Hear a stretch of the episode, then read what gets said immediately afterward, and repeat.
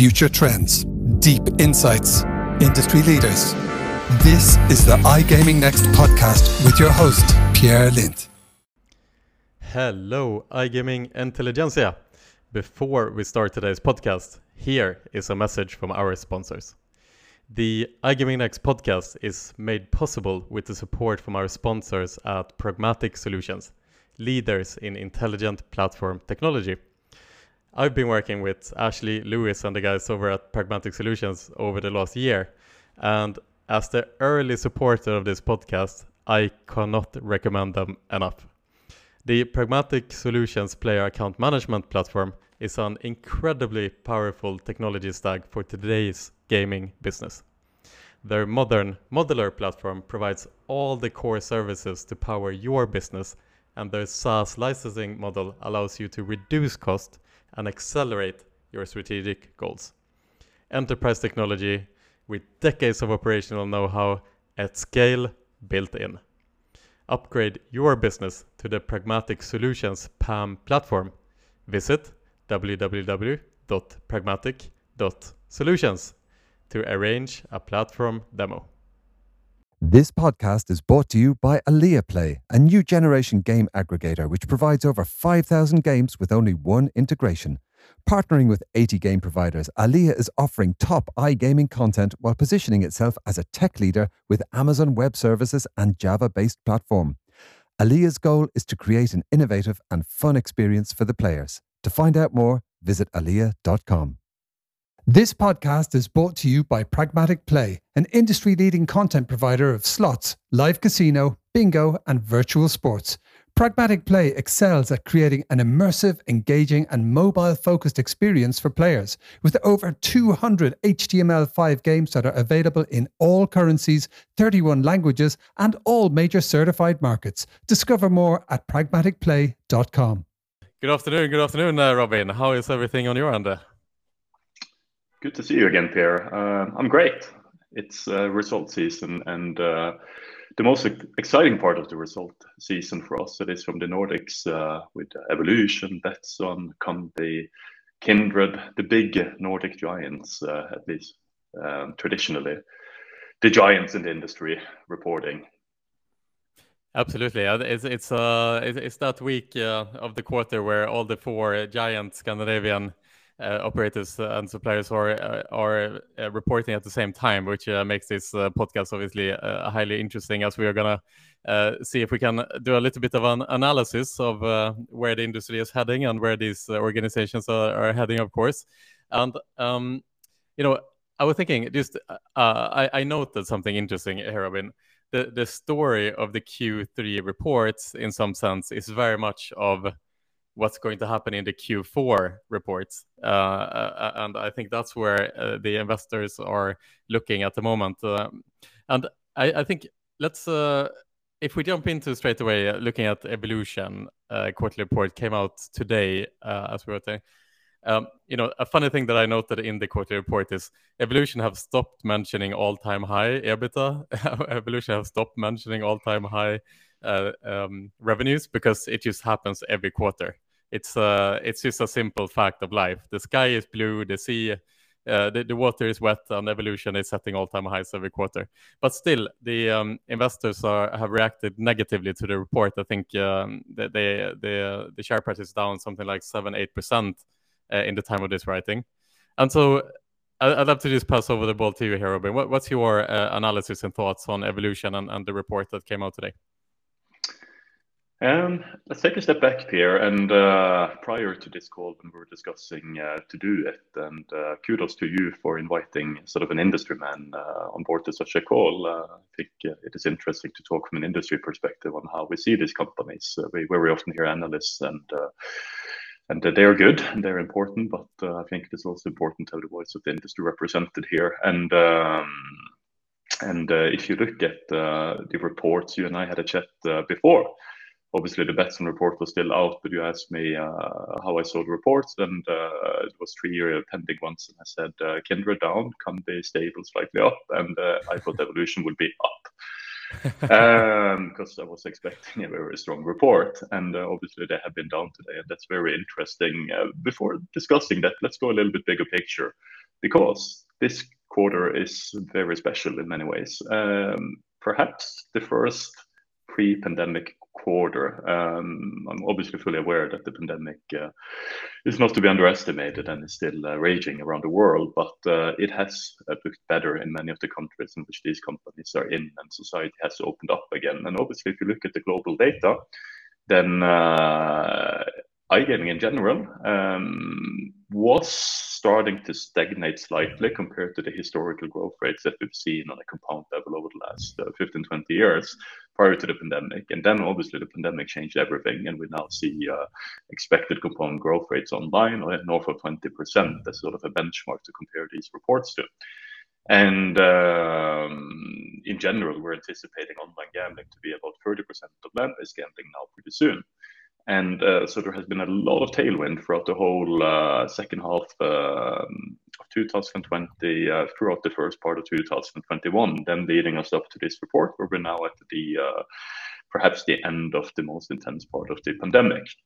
And so the question is obviously uh, how much of the growth we have seen is sustainable and how will this impact the companies for the long term? So perhaps that is somewhat guiding uh, the caution uh, on the outlook in which many investors uh, feel around these companies now for Q4. And if you look at Evolution um, specifically, by the looks of it, fantastic report. Revenues 276, up 97%, EBITDA 192, a healthy 70% margin, up 113% a fantastic report by all means, albeit some of that uh, growth uh, is coming from acquisitions and the uh, underlying organic growth wasn't that strong. Now, perhaps the most respected company in our industry over the last two years, and they have um, been one of the few companies to properly innovate. They've opened up new categories such as game show, and it's just been a breathtaking run um, and display from arguably the best management in the industry. And uh, it's been so interesting to follow as an industry man because uh, they certainly provided a lot of value to the industry and they will continue to do so. You might ask yourself, though, how uh, are they going to continue to add to this success? Um, you know, how are they now going to take the EBITDA from 192 growing 113% to 400 million to 600 million in the years to come? And uh, you're reaching a size with evolution now where you might have to ask yourself whether uh, sort of the industry is large enough to support the growth in which uh, they need to keep uh, displaying if the share price is going to continue having the same momentum as it historically has had. And I think if you go a bit, bit deeper into the report and um, and uh, you start to look at it, I think the sort of the most interesting thing I noticed was uh, the the split between geographies. Now, if you look at the sort of the quarters throughout 2021, starting with the Nordics, you know, 60 million in uh, Q1, 60 million in Q2, and now 90 million in Q3. If you go to the UK, 21 million in Q1, 90 million in Q2, 90 million in Q3. Rest of Europe, arguably a lot of uh, Germany was uh, in that um, in that uh, bracket previously. 104 million in Q1, 104 million in Q2, 103 million in Q3. So there isn't much growth in what throughout the year in what has historically been the strongest markets, meaning that the uh, growth has to come from the remaining market, Asia, North America, and others. Now in Asia, they've gone from 53 million to 65 to 76. And obviously, the question is, can they continue to take market share from Asia gaming through partnerships, and uh, how quickly can they grow there, and how large can they become? North America, um, 21 uh, in uh, Q1, 27 in Q2, and 31 in Q3. Now, how fast can this market grow? How many states will regulate casino in the sort of midterm, and um, and sort of so so where is evolution going to find growth? Now, if you uh, look at the um, the RNG segment, then uh, NetEnt Red Tiger growing at 3%. Um, most of the growth in RNG coming from big time gaming, where obviously there is a lot of license revenues from Megaways. Um, question is how much that can grow. And um, I, so the question, I guess, around the report remains okay, Evolution, phenomenal company, arguably uh, the strongest sort of operation in the industry at the moment in many ways. Perhaps compare that with Entain and a few others. Uh, but where, irrespective of how good they are, where are they going to find a reasonable growth to continue support the share price increase that investors have uh, have enjoyed over the last years? Um, so that's the initial thoughts on the report. Yeah. Yeah, absolutely. And I guess the story here is twofold. It's uh, as you rightly mentioned here, the uh, the growth uh, from NetEnt and Red Tiger has only been 3% quarter-on-quarter, essentially still stagnant, um, almost a year, or pretty much on the day, a year after the acquisition was announced of NetEnt and Red Tiger here. And um, we've seen the product plan being rolled out over the last quarter with releases under Red Tiger and NetEnt Um, that was supposed to lift uh, those brands, but we haven't seen uh, that uh, that increase in revenue yet. And the second part of this, as you mentioned, is on the North American side of things. Um, it's very much up to the regulator, perhaps, what states are going to open up eventually. And I mean, Robin, you obviously are quite in the know in general on an operator level, seeing that you obviously have your own experience from that side of the fence. Um, what's your thoughts on uh, on North America in general and the states uh, opening up uh, for casino as we move forward? Because America, obviously, is traditional sports betting centric. Um, does it is is it so sure that that so many more states will open up for casino in the near term, or is this not as straightforward as perhaps many analysts believe?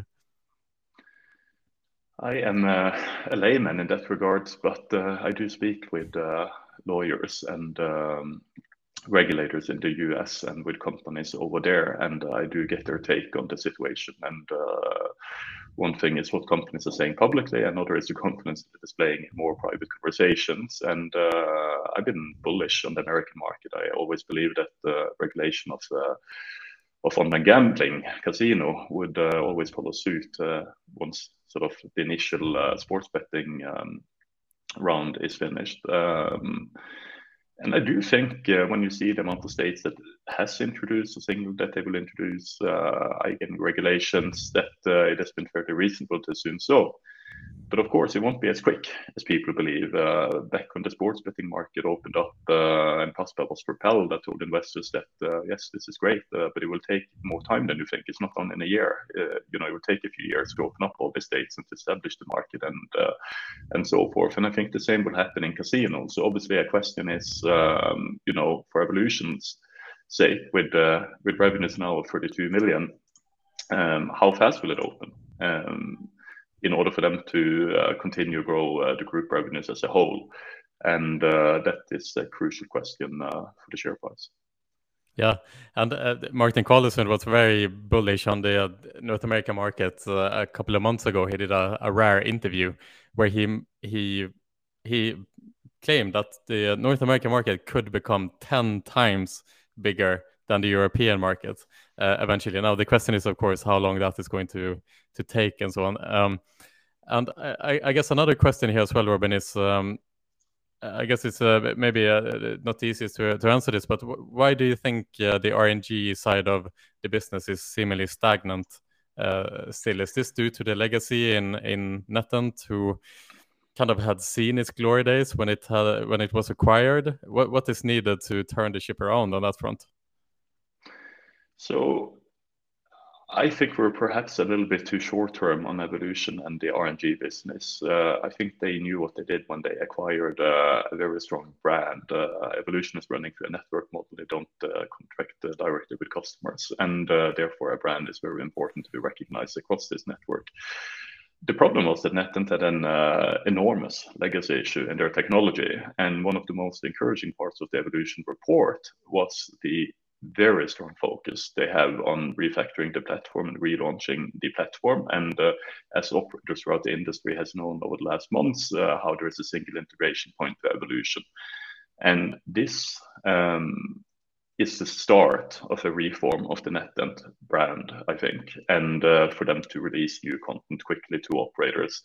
It is often so that in a company that um, the success um, you have operationally within uh, an organization only sort of materializes a year or two after the strong run you actually had. So my point is, if Evolution have done something amazing on NetEnt side this year, perhaps you won't see it before, uh, let's say, the second half of uh, next year and uh, the years to follow afterwards um, the market doesn't always appreciate the time it takes. Uh, and uh, likewise, when companies are running well and uh, managements are not doing a good job, then perhaps the decline will come the year after. Um, so I'm cautiously optimistic. I know how strong the evolution team is, and I know what they have done a little bit about what they've done on the platform side there. And I believe that that will greatly fuel what is obviously an enormously strong brand on the RNG content. What's more interesting though is sort of the RNG content's relevance as a whole and um, how strong that product vertical sits in the current customer demographics and uh, whether that in itself is something that can help fuel the growth of evolution. The margin in the first place. Um, typically are you know RNG content is selling at uh, anywhere from you know four five percent in some markets to perhaps up to as much as 11 12 percent with some tier C and D operators whilst game shows is selling at a much higher price. And uh, the evolution margin is at 70 percent. And uh, I think most investors are following their bottom line growth and not their top line growth. And uh, if we can reasonably assume that it will be hard to improve the margin then um, even if you manage to get revenue growth in the RNG content, are they really going to be able to not dilute the margin through increasing the share of wallet of that part of the product catalog? And uh, that remains to be seen. So um, another very interesting point to follow is obviously how they have released new game categories. And perhaps if you go bigger picture, if you're thinking sort of how evolution can grow into the future and become that 400, 600 per quarter million bottom line uh, company, then uh, they actually need to take responsibility now as one of the largest companies gambling worldwide for growing gambling as an industry to new demographics, go past the original six, seven percent of the population how can they turn out content that 10% is interested in, that 11% is interested in? And that is a challenge that Todd and his team has at the moment, but they seem to be taking it very seriously. So that's more, perhaps, for me as an industry person, one of the most exciting parts of the report and uh, sort of the strategic outlook. What are they going to do on the content and the product side to take that company into the future? Yeah. Uh, and obviously, we've seen a lot of innovation from from Evolution here, as you rightly mentioned. They they invented the the, the product vertical of the game shows, of course.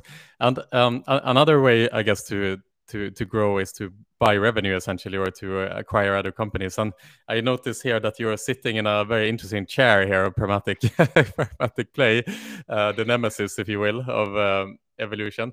And so we speculated a little bit here before, you know, what could be some potential acquisition possibilities of Evolution. And, and you pointed out, Robin, that um, it's difficult for Evolution to acquire while still maintaining this uh, incredibly high EBITDA margin.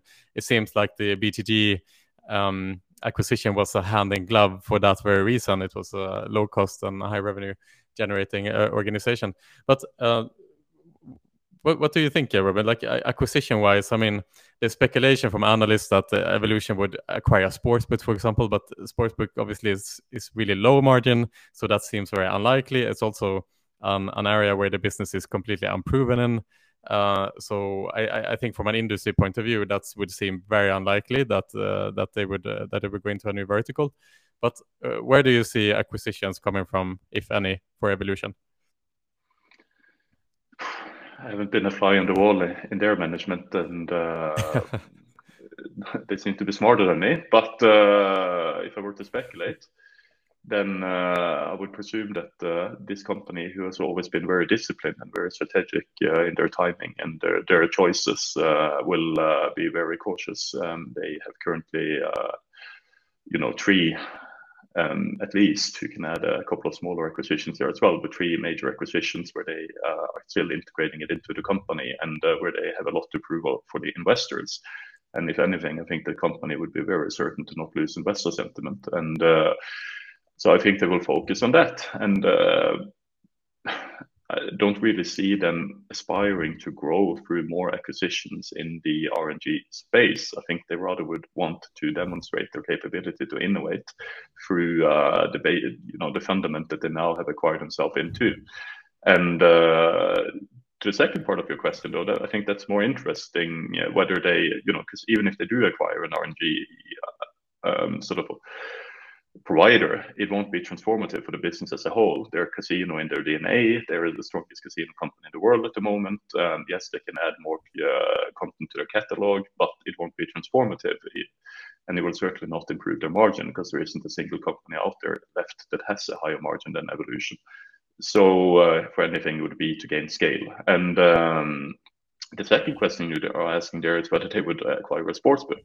And I think that's a more interesting question. And again, I think the company, uh, you know, I met a few of the management and founders throughout the years and discussed with them, and uh, they always seems very disciplined and focused to me, and um, very clear cut in uh, what they do. And um, I don't think they're going to go and acquire a sportsbook now. It would be too risky for a company that.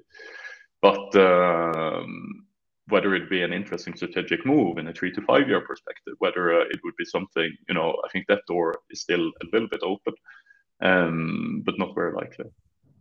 Yeah, yeah, I think you you bring up the the question here of discipline. I guess from the uh, from the leadership, it's I guess it's easy uh, being in being a CEO and and, and the leadership evolution and, and having pressure from shareholders and question how will you uh, how will you grow the share price essentially? And the easy way out so to say the easy route is to uh, is to acquire or enter a new vertical and so on. But it's uh, potentially then that would be a, a short-term play let's say. And the disciplined way would be to grow more organically and to kind of take it step by step and potentially taking a step back in order to take three steps forward. And if, if you look at evolution and what is their core strength and uh, they have something which very few, if any, gambling companies have online, which is they have a strong competitive position. Facebook have a strong competitive position within social networking. Evolution is actually one of the very few companies that have a strong competitive position in terms of sort of the true meaning of strategic positioning, in the sense that I think they're perhaps the only company which provides content in the casino space that an operator in most parts of the world cannot make do without okay, so uh, you can perhaps take away, I'm not going to name drop anyone, but one of the top four or five uh, contenders in the slot space, right? And mm-hmm. you'd still fare fine, but you can't take away evolution as a live casino. So, and why is that?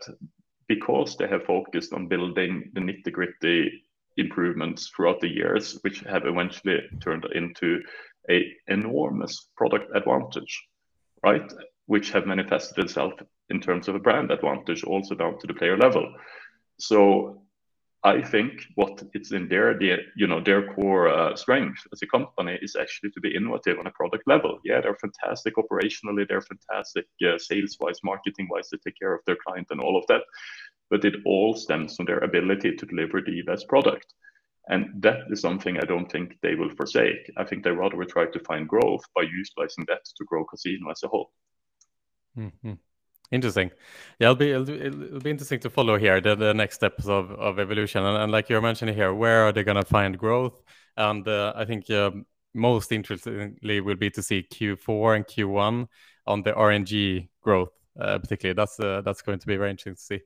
Uh, shall we jump over to uh, Kindred here as the next step, Robin? Um, also very interesting, and, and also a report that is mostly concerning the uh, shareholders for what's going to come in the next report more than what happened in this report. But um, nonetheless, here uh, the um, Kindred report uh, came out the other day. Seemingly quite strong figures. Again, uh, Kindred fell on the uh, on on the uh, on the stock market about I think something like 10 to 11 percent yesterday. and that is very much based on what's going to happen in the next quarter. But what, what's your thoughts here initially on Q3 21 of Kindred? Um, Kindred is now a casino company. It has historically been known as Unibet and as a sportsbook-led company. They are now a casino company with uh, close to uh, 60% of the revenues coming from casino. And uh, if you look at um, you know, at the year-over-year uh, growth, uh, if you take Kindred, for instance, uh, the sportsbook declined with 4% and their casino grew with 16%. Okay, so that's the first very interesting sort of um, element to take notice of. Um, if you look at the Kindred as a whole, momentum in Belgium, okay. However, Superbet just acquired Napoleon and is coming in with a very strong proprietary offering in Belgium. And uh, Superbet has uh, proprietary prices; they're very good, and they're going to get some very tough, tough competition there. Um, they have a reliance on France. France was down. The climate around gambling in France is uh, not very good at the moment politically, and uh, there is restrictions coming on marketing, by Kindred expanding to other leagues than uh, you know other sports and football and so forth. Um, UK is tough, so they had to withdraw from Netherlands, and who knows how quickly they will gain back those revenues uh, once they eventually get the license, and how much damage has been done, and how costly it will be to uh, attract and reactivate those customers. So I mean, the whole Western um, the whole Western European segment, which is a very large chunk of uh, Kindred's revenue, is very much up in the air. Now, uh, that's not to sort of paint it black. They are very strong in uh, some of these markets, um, but yeah, it it requires very strong execution if they're going to continue to grow. If you go to the Nordics, um, massive payment issues in Norway. And if you look at that market, which is historically a very strong market for Kindred, either it's going to get tougher as an offshore market or it's going to regulate. Either way, Kindred is going to lose. And um, Finland, where they also have a, a, lot of strong traction, is a market that is going to have uh, you know banking implications uh, next year, and uh, which eventually also will get tougher for offshore operators or regulate, where they also will lose. They've gone into um, six states in the US. However, they're spending more marketing than having revenues, and despite that, the revenues are declining. Okay, so if you look at those aspects, it's no wonder that uh, the report, uh, you know, that many people are asking themselves, where is Kindred going as a company? However, let's not forget that if you look at it from an industry perspective, Kindred has perhaps been the company. I'm going to be careful here because there's many good companies in our industry, but from an operator perspective, you know, if you go to the traditional Malta companies and all the companies come up over the 20, last 20 years, they've been known as a very strong organization. It's a really strong company. It's a really professional company. They uh, have grown into France. They have grown into the UK. They have grown into Belgium and they still have uh, Denmark, which is a very strong market for them. And uh, you know, they're cementing a partnership with uh, FC Copenhagen, shirt sponsorship. You know, so I mean, if there's anybody that can do it, that is them.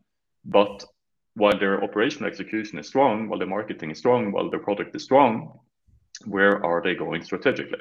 And uh, what is the plan for Kindred as a whole? Is it to stay in these markets and grow and become a top one, two, three in all of these markets and just stay there? Are they thinking bigger? Which leads me on to obviously they acquired Relax, they have gone into the US, and uh, perhaps there is something there. Is Kindred a company that is now vertically integrating to utilize their operational expertise to create a really seamlessly integrated company that is very strong, that is in several US markets? Um, are they positioning themselves perhaps for consolidating with somebody larger? Who knows? But many people is um, is thinking so. So I mean, the takeaway from the report, I guess it's it wasn't going to be a good report, and it's been favorites um, and issues now in the start of uh, of uh, this quarter, and uh, they had all the issues with Netherlands. Um, but fundamentally, I don't necessarily that changes the future of Kindred to be value accretive if they continue execute as good as they've always done and to position themselves uh, to perhaps integrate within an even larger group.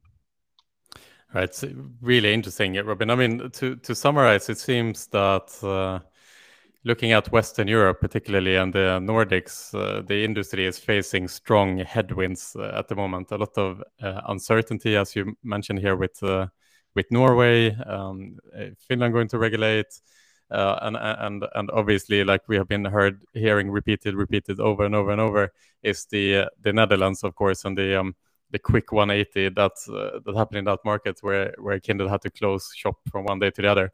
And I think something that perhaps the investors um, are not aware of is uh, the fact that while Kindred will return to that market, um, the regulator does not allow Kindred to use the database that they have built up over the last 20 years, right? So existing customers have to register a new account.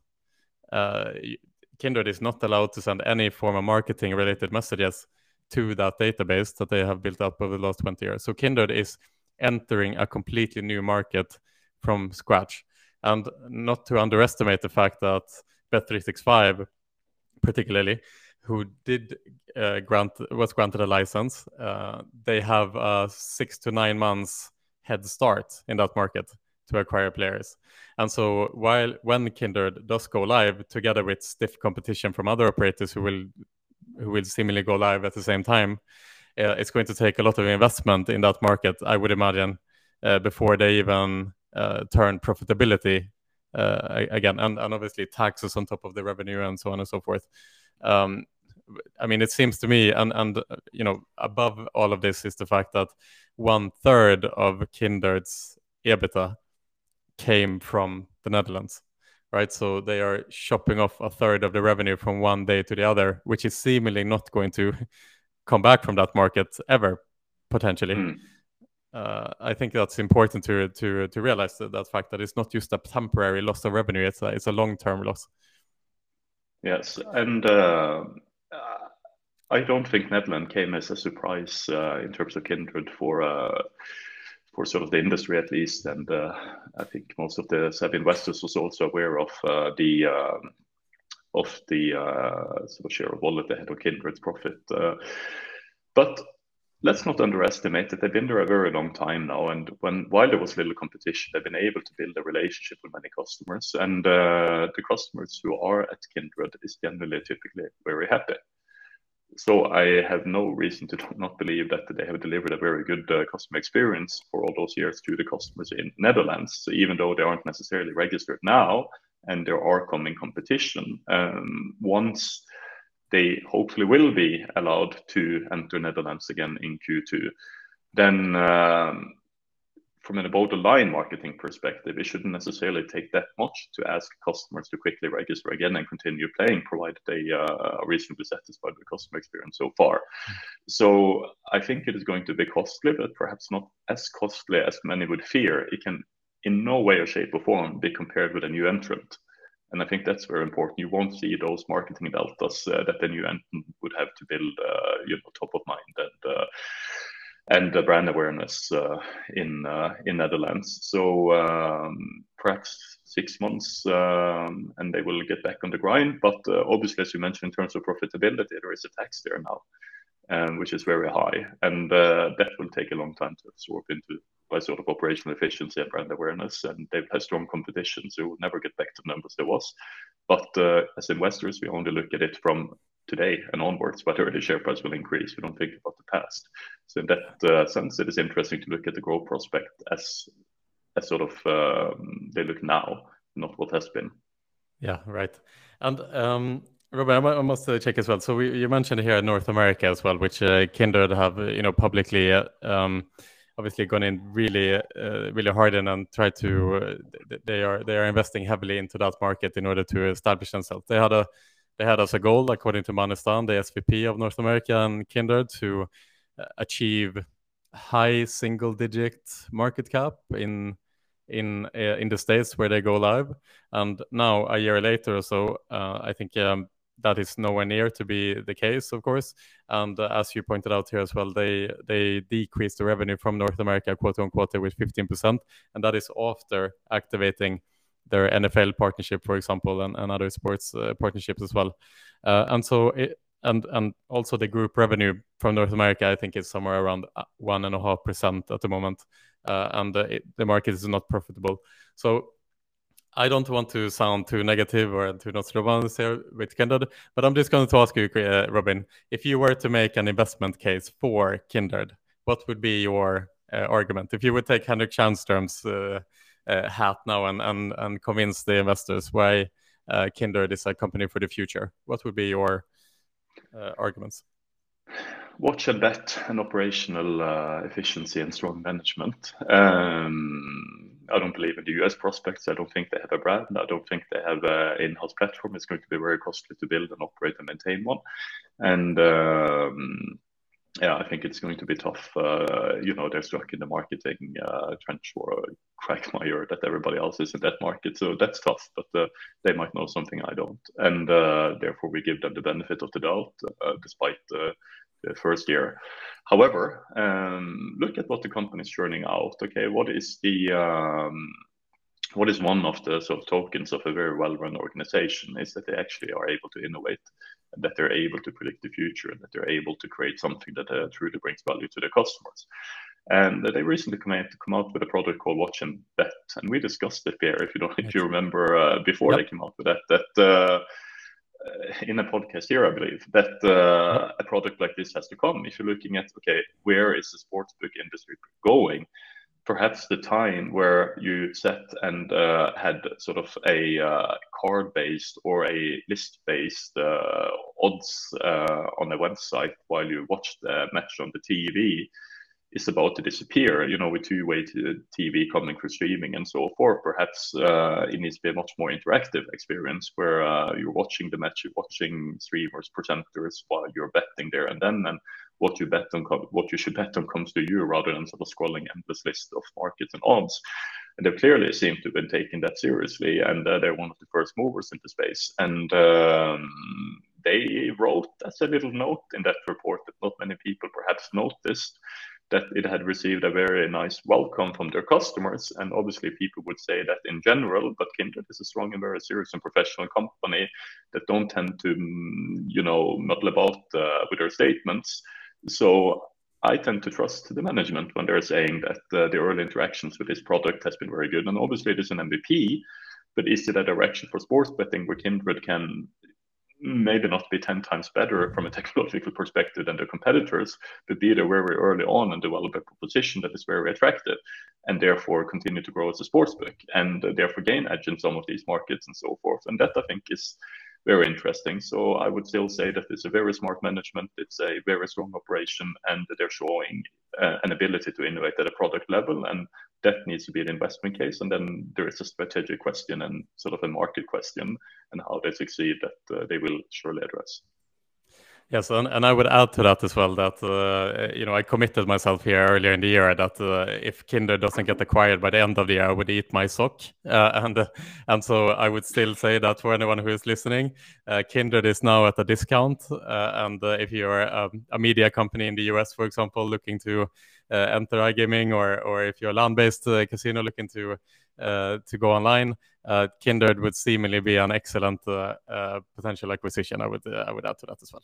Who knows? I believe that was the sock you ran the marathon in, Pierre.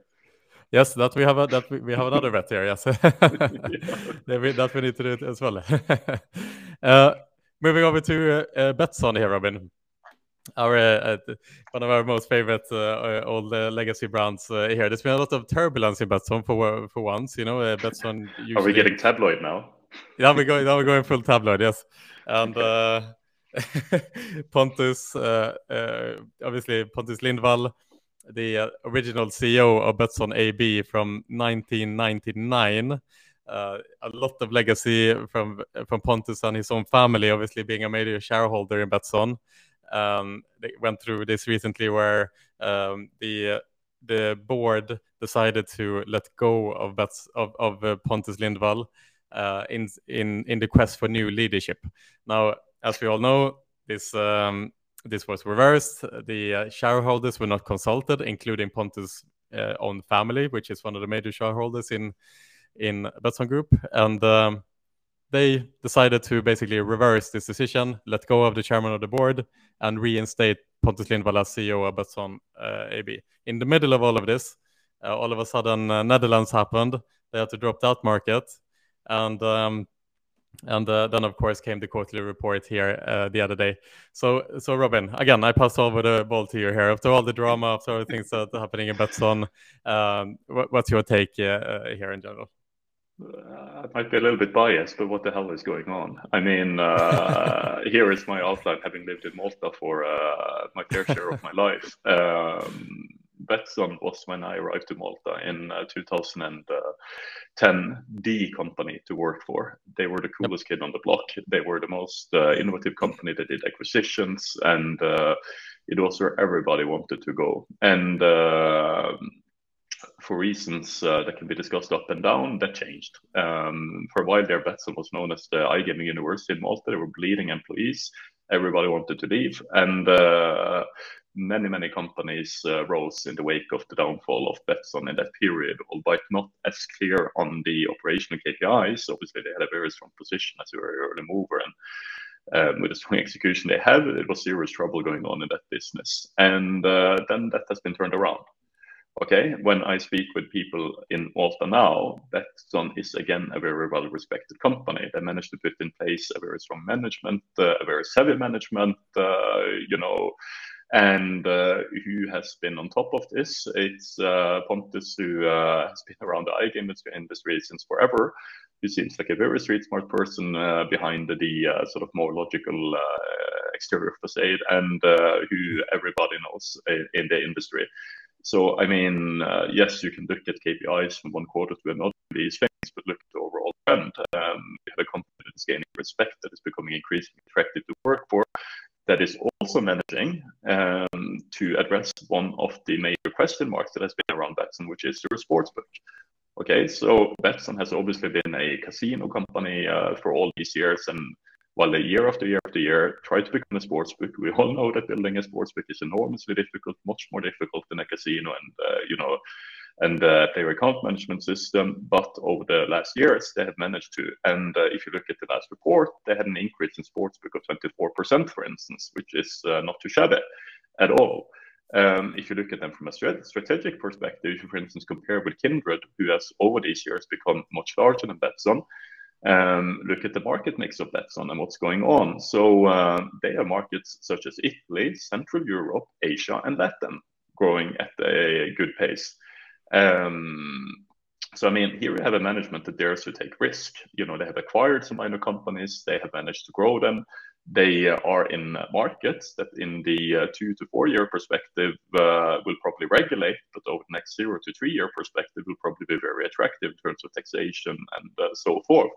After all, um, player um, investors they care about uh, growth prospects and bottom line and uh, margin and uh, I mean, it must have been quite the turnaround for Betsson to identify these new emerging markets. And if you look at the Central European markets, then regulators are typically much more business friendly. If you look at Latin America, regulators have barely started, and the market is growing quickly. Um, Italy as well, very attractive market, and now they've also gone into uh, parts of Asian markets. So I mean they don't sit there with the same issue as, for instance, Kindred that is stuck in um, UK, which is becoming increasingly difficult, France that is becoming increasingly difficult, Netherlands that is becoming increasingly difficult, albeit net Betsson for job obviously had those issues too.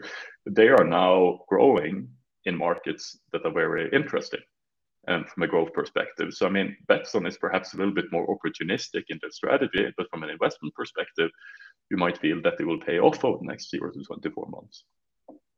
Yeah, it's a it's it's a it's a very interesting uh, company. I mean, I, I spoke to Pontus uh, Lindwall here a couple of days ago in regards to the quarterly report, and uh, we spoke about the emerging markets in general and and um, uh, the um, the ability to not be so dependent on uh, European revenues as we see here with the with the headwind uh, that the European markets are facing, and um, one of the things that I noted in the quarterly report uh, that I mentioned to to Pontus as well is the fact that Africa, if you do a Control F in the uh, in the quarterly report and you search Africa, it's not mentioned a single time, right? And if you remember, a year ago, uh, Betsafe launched uh, through uh, in Kenya, and um, that was one of the uh, emerging markets that uh, that Betsson was was hoping had high for, hopes for.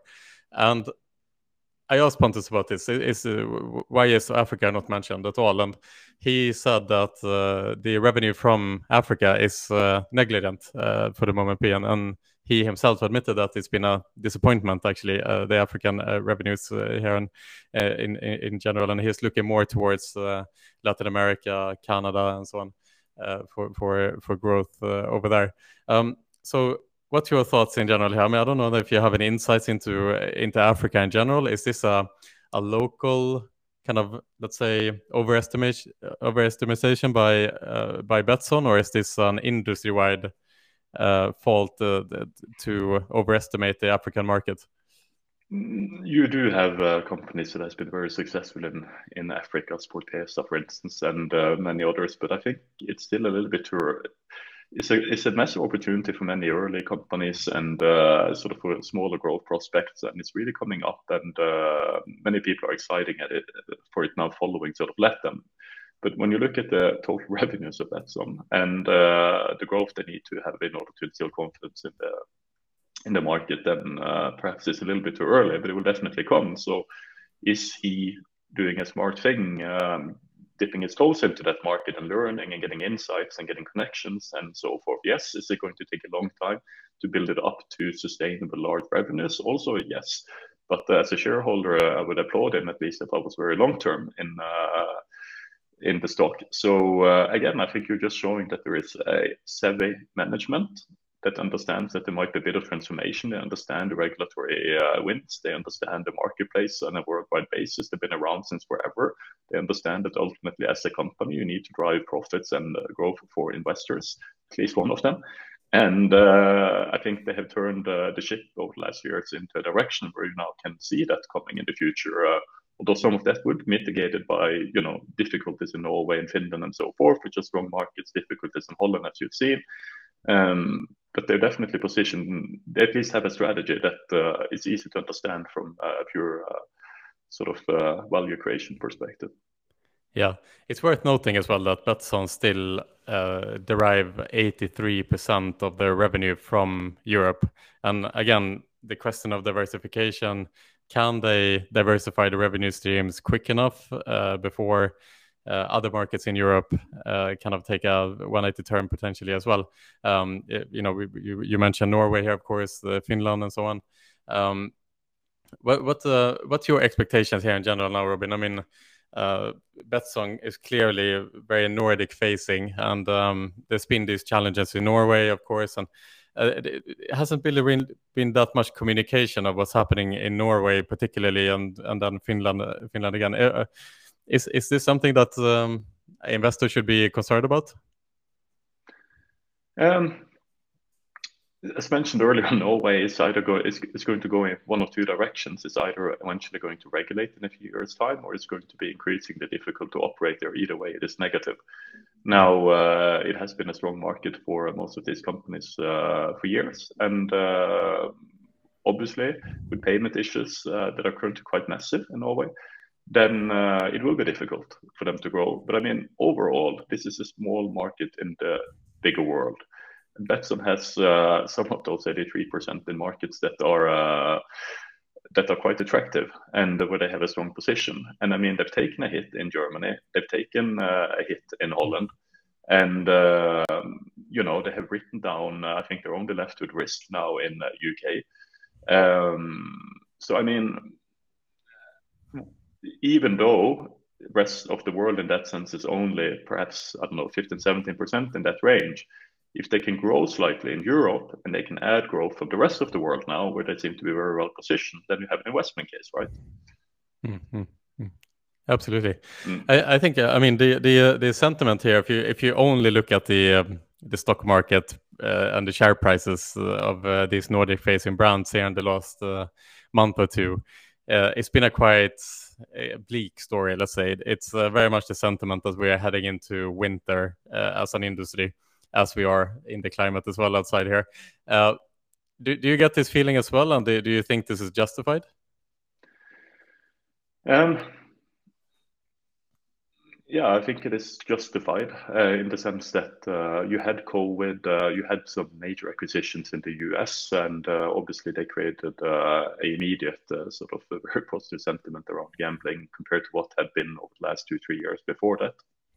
But we're just heading out of, um, traditionally at least, the weakest quarter of the year, you know, with um, July, August in there, and you know September, which is not necessarily either a fantastic month uh, for iGaming, and we're heading into Q4, which is the best quarter of the year.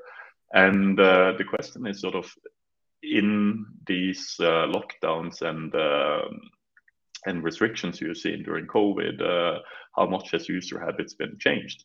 If you look at uh, you know H2 gambling capital data, for instance, they expect uh, they them to more or less have been perpetually changed. They think that people have uh, migrated online and that albeit they will start to get more active again and play more in land-based uh, outlets and so forth, that uh, they've changed their habits.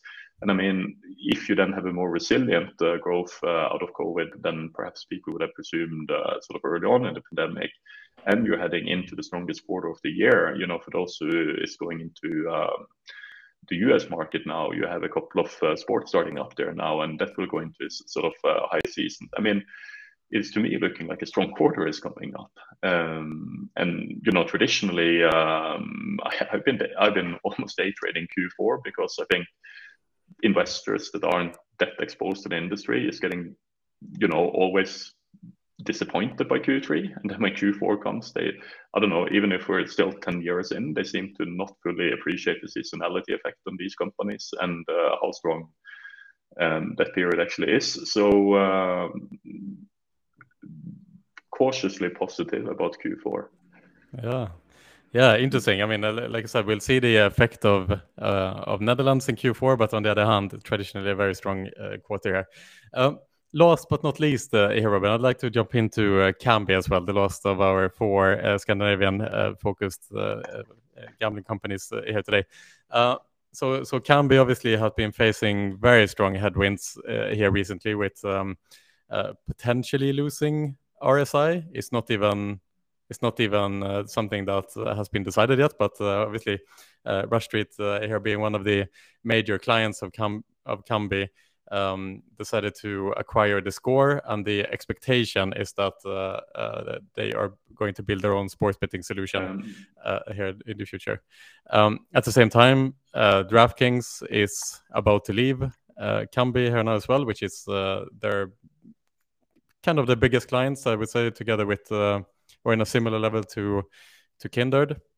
And investors, I think, are now concerned that they are seeing that this business model is fragile uh, you know, at any time, some of the biggest uh, clients could leave uh, Kambi, and and Kambi is obviously they are kind of standing and falling on just a couple of major clients that are controlling most of the revenue to Kambi. And and so with this in mind, um, and the, the quarterly report that came out here now with with seemingly quite stable numbers, what's your again, what's your thoughts here, Robin, on on Kambi as a company and the quarterly report that came out here?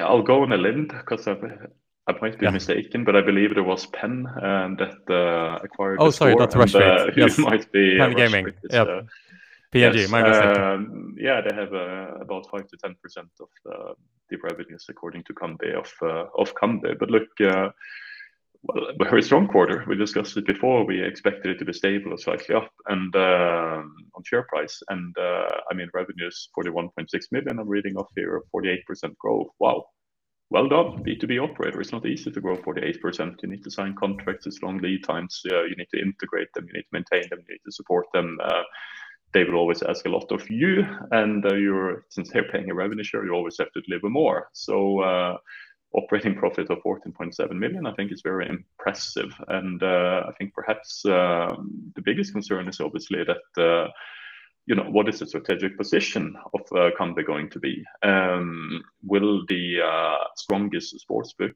be delivered by a B2B company or will it be uh, delivered by a B2C company? And um, what we are currently seeing is that uh, management in iGaming believes that uh, it will be delivered by a B2C company the larger operators are looking to vertically, in, vertically integrate to um, control what is a complex product and uh, to gain an edge.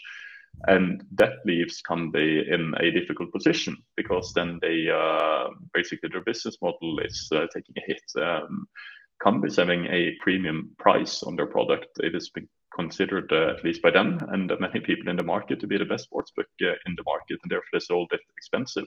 Now, if uh, the big tier ones is now seeing vertical integration as a way to uh, mitigate uh, regulatory risk, to increase their margin, to gain a operational uh, advantage uh, when they're doing consolidation, when they're doing uh, marketing and so forth, then where does that leave companies like Kambi? They would have to pick up the tier twos, the tier threes that can't really compete with the tier ones, and if they're getting squashed in the marketplace, then that will ultimately uh, put even stronger demands on Kambi to deliver to them. So how is their strategic positioning looking like if uh, the current uh, sort of dynamic shift we see in the marketplace where very large operators are taking over from uh, B2B companies uh, is continuing to happen. So I think that's um, that's what people fear with them, and probably rightfully so. Um, perhaps uh, some of these early uh, sort of very promising signs where everybody was rushing to buy their sportsbook and actually did a fantastic job in selling it across uh, the United States isn't looking as sustainable in the long term. And uh, they're still good, you know, Penn, even if they migrate off, if they actually manage to build uh, a proprietary sportsbook out of theScore and justify their 2.2 insane valuation, then, uh, you know, will ultimately the market be gobbled up by one or two or three very large companies that have their own in-house sports books? And where will come this growth then come from? If you look at what they signed in the quarter not so impressive. Uh, they are now taking the market leader in bahamas and they got one of the 10 licensees in um, in netherlands. However they're expanding with existing clients and they're doing well on that. And uh, also noteworthy is that uh, was historically a uh, very simple product in a way. okay, they obviously did their own prices and they had some models and uh, perhaps they were copying some prices, but mostly they had a strong take on the market and uh, and uh, they delivered these in a uh, sort of white label sports book that you couldn't really make into too much of a modular product. And uh, they've always been persisting on sort of not selling their prices modular. Uh, you take either all of Kambi or nothing of Kambi, although right. I believe they've become much more lenient there. Whilst uh, what they're currently doing now, you saw their new bar top terminals. Uh, you've seen how they've been able to deploy into shops uh, across the world uh, from a remote basis. They seem to be a far more sort of complex technical operation in the sense that they're mastering the techniques and they've been opening up a bit. You can now uh, build your own sportsbook and differentiate on their APIs. And, you know, they've been developing this for two to three years and now uh, it's becoming strong. And uh, perhaps they will start to sell their odds as well more modular. So the, the sports are very good at is something that can be interesting even to the tier ones and so forth. So perhaps they need to become a little bit more flexible and that they're on the road to do that to mitigate some of that loss of uh, the larger you know, operators 888, uh, DraftKings, and so forth, opting to have an in-house uh, sportsbook. Yeah, super interesting uh, uh, analysis, Robin. So it's kind of like uh, going from this uh, old school mindset of it's it's all or nothing. Either you you you take all of Kambi services or you take nothing. And now we're moving into a future where uh, the only opportunity for Kambi perhaps to work with the tier ones is to fragment the the, the services essentially. Um, but I would also like to raise um, another um, kind of final question here today, which is um, you, you, spoke about the vertical integration here and the trend, uh, if you will, that you see from the American tier one operators to go proprietary. Um, now, that is absolutely the case that uh, that uh, this is a, a, trend that we are seeing now, but it's also a trend that is not proven yet, right? The uh, DraftKings is just now, after a long time, uh, able to uh, to to migrate uh, into into SBTech, and we haven't really seen any other major um, ma major operator migrate into the, the proprietary sportsbook either. So so the question is, is this perhaps a short-lived um, uh, trend that we're seeing. And on the on the European side, that has not been the case. And I, I wonder why this uh, obsession to go proprietary.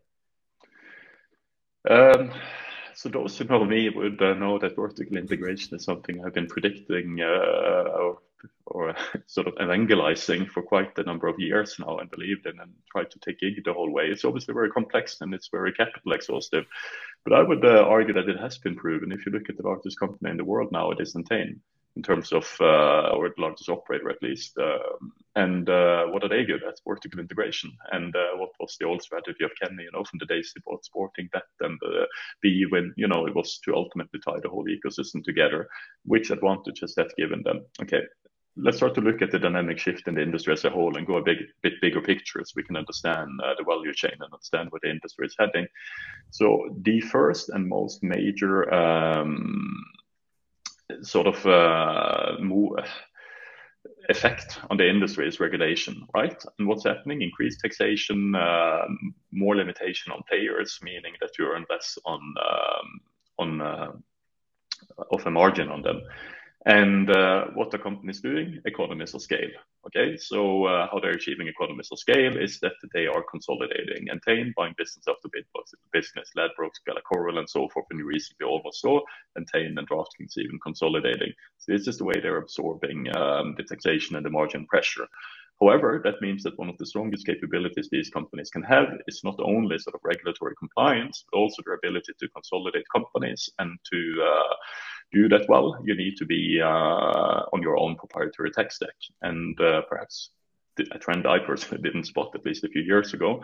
Now, um, what does happen then is that these companies are looking for um, technology and they're looking for brands. They're trying to absorb it either through increasing the margin on the tech by owning the technology and improving the efficiency, or by buying brands with a high awareness so that their marketing efficiency becomes better.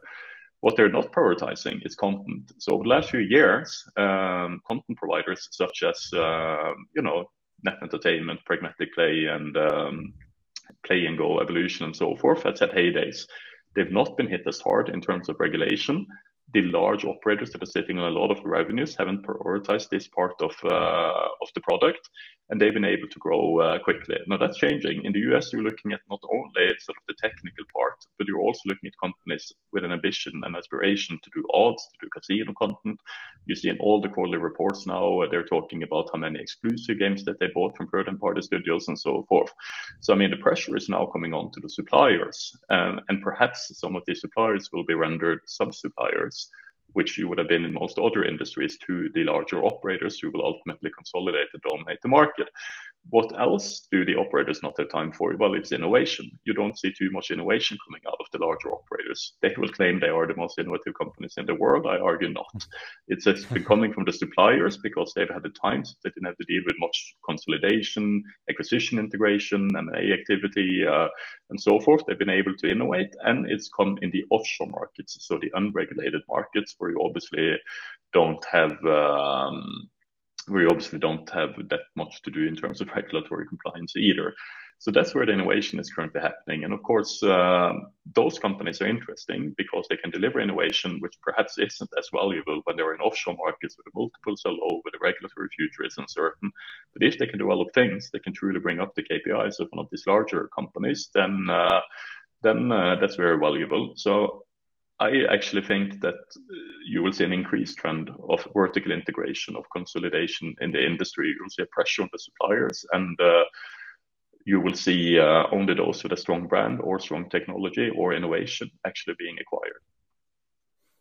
That's fantastic, Robin. Really interesting to, hear the analysis here. And, like we started off with this podcast today, I think um, it's really important to not only bring on voices that, that are professional analysts, but uh, in your case, Robin, obviously you're an uh, industry veteran. You're you're operated operators and suppliers yourself, so so you have uh, obviously firsthand uh, um, uh, information on on these movements within industry. And um, so I'd like to thank you today, Robin. This has been absolutely brilliant, super educational for me. I have a little bit better idea now, or kind of um, where the industry is heading and so on. And um, it's been great, uh, Robin. Uh, do you have any final words as well? Like, uh, if you if you if you want to give an advice to uh, to the investors that are listening today, uh, is there anything, uh, any final words on your end? Um, I think it is too early to. we need to look a little bit more into how things are developing for Q4. But I think there might be very good opportunities ahead of the results season in Q4. Absolutely. Brilliant, uh, Robin. And um, thank you also last week for a brilliant presentation here at iGaming Next. For anyone who is listening today, uh, go on YouTube, search Robin Reed Happy Hour, and you'll see uh, uh Robin's new product uh, that, that is going to change the industry, bringing social into industry, a whole new level of players, uh, and so on. I definitely recommend everyone to check it out.